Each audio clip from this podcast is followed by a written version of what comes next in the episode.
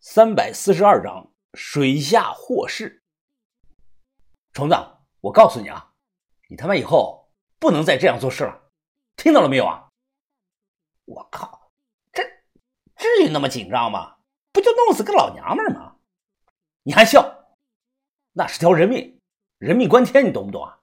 你他妈这样干，很可能给我们的团队带来灭顶之灾，你明不明白？虫子呢？缓缓的吐出了一口烟，冷着脸看着我。我刚才如果不弄死那个娘们儿，我打保票，他肯定会三番五次来跟我们要钱的，来勒索我们。哼！我太了解这种人了，这种人贪心起来啊，那根本就喂不饱。看我脸色铁青，哎，虫子呢，马上又换了一副笑脸。哎呀，行了行了吧，峰哥你放心啊，哎，我会把现场处理的干干净净的啊，保证不留下一点的蛛丝马迹。水库这里的鱼多得很，用不了多久，鱼群啊就会把它吃的是毛都不剩的啊。行了行了，哥，虫子，周围有监控没有啊？我紧张的看向周围，有个毛监控啊，这里连根电线都没有，哪来的监控呢？这，我还是不放弃。这可不是小事啊！我不在意他们这伙人的死活，可我担心这伙人把我和小轩拉下水。如果为了赚这点外快，我和小轩折在了这里，那太得不偿失了。好在这附近没有监控，也没人看到。看虫子还在笑，并且一脸的无所谓，我恨不得过去一脚就送他归西了。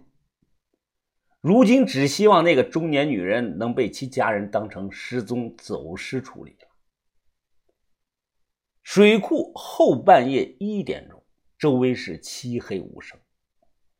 我深吸了一口烟，伸过肺，再缓缓的吐了出来。只见水上飘着艘小船，船上是黑灯瞎火的，没有灯。不仔细盯着看，根本发现不了阿元和老保田正坐在这个小船上。滴滴滴滴滴滴。电子表设置的时间到了，我望向前方水流湍急的水库，皱起了眉头。过了有三分钟，一颗人头慢慢的浮出了水面，是身着简易潜水服的这个虫子。他随手将一个沾满泥沙的黑瓶子递到了船上的阿元。看到这一幕啊，我十分的激动，攥紧了拳头，心想啊，我是对的，就知道这个水下有好东西。小轩站在我的身旁，那个东西是不是梅瓶啊？这，啊，百分之百是宋代的梅瓶。我打开手电，晃两下，示意虫子和老周继续下水寻找，不能停。现在时间就是金钱，一个气瓶够用四十五分钟。在这四十五分钟内，老周和虫子是轮换着下潜上浮，一件件的宋代文物被扔到了小船上。目测有一些陶瓶子、瓷盘子，还有几件没有时间细看的这个东西。阿元和老宝田手脚麻利，他们按照我的吩咐，看也没看啊，便将刚出水的东西塞到了这个蛇皮袋中。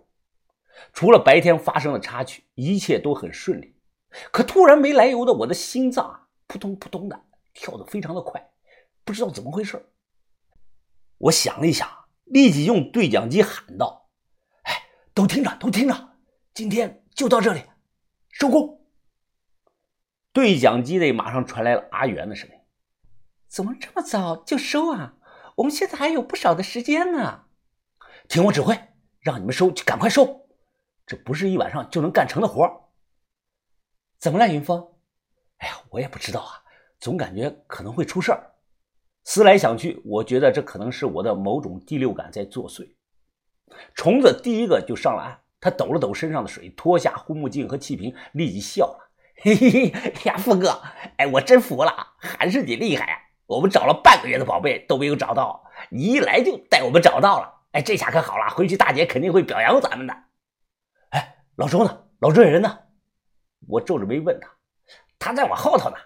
虫子的话还没说完呢，他的脸上表情定格住了，眼前。整个水库是风平浪静，月光倒映在水面上，显得是波光粼粼。哪里有看到老周的影子啊？不可能啊！这老周刚才明明跟着我上来的呀。阿元，哎，你有没有看到老周那人呢？阿元摇了摇头，表示没看到。老宝田说他也没有看到。我有些慌了，立即大声的呵斥他们：“别愣着了，赶紧下水去找！”虫子也慌了，他立即穿戴好装备，带上所剩不多的氧气瓶，扑通的一声跳到了河里。很快，虫子破水而出，他慌张的是左右看了看，又一个猛子扎了下去。老周，老周！几个人大喊他的名字。又过了五分钟，只见水面平静，虫子呢也没再上来。此时，岁数最大、性格最沉稳的老保田脸唰的一下就白了，他的声音啊都有些颤抖。不不，不会是淹死了吧？妈的！我什么都没带，迅速的脱了鞋和外套，戴上这个头灯后，直接扑通一声就跳到了河里。河水有些凉，越往深浅，能看见度啊就越低。我鼓着腮帮子，尽量的在水下睁开眼睛寻找目标。很快，我看到虫子了。只见它在水下拼命的蹬腿挣扎。起初我还以为它是被水草给缠住了腿了，双腿奋力的一蹬，向虫子游了过去。没想到啊，等接近后，我瞳孔放大，看到了有些诡异的一幕。缠住虫子腿的不是水草，而是老周。只见老周在水里是双目圆睁。嘴角却露出一丝淡淡的微笑，他右手像把钳子般的死死地抓住了虫子的脚踝，不肯松手。虫子脸上的氧气罩早就脱掉了，我眼看着他喝了好几口水，挣扎的幅度是越来越小。此刻我也快到了极限了，强行的憋住最后的一口气，我迅速的游到了老周的身旁，想用力的掰开他的右手，而老周呢，根本不为所动。他早就淹死了，却始终是双目圆睁，嘴角露着微笑，就像这个鬼附了身一样，非要拉着虫子垫背。千钧一发之时，我记起了豆芽仔以前跟我说过的一句话呀。豆芽仔他说，在水里一旦被溺水的人抓到或者是抱住了，不能挣扎，一定要跟着溺水者一起往下沉，这样呢，对方才有可能会松手。我立即对虫子打着手势，意思啊，让他憋住气，千万不要再挣扎了，跟着老周一起向下沉吧。虫子看懂了我的意思，他马上照做。虫子不再乱挣扎，而是完全放松自己的全身，跟着老周是一起向下沉。就在这个时候，突然老周一直紧抓着虫子脚踝不肯放手的这个右手，慢慢的松开。我瞅准时机，一把就抓住了虫子，带着它向上就浮了起来。啊啊啊！浮出水面后，我是大口大口的吸着气啊。虫子喝了太多的水，它现在几乎是处于意识丧失的状态。我紧拽着它，不让它沉下去。我已经没有力气啊，再游了。好在小轩和老宝田第一时间赶了过来，最终啊，他把我们两个弄上了岸。醒醒，快醒醒！我脱了虫子穿的这个衣裳，一秒不停，双手用力的压着虫子的胸口的部位。人不行了，别管谁，快给他做人工呼吸吧！我刚喊完，小轩呢立即趴下，嘴对着嘴开始给他做人工呼吸。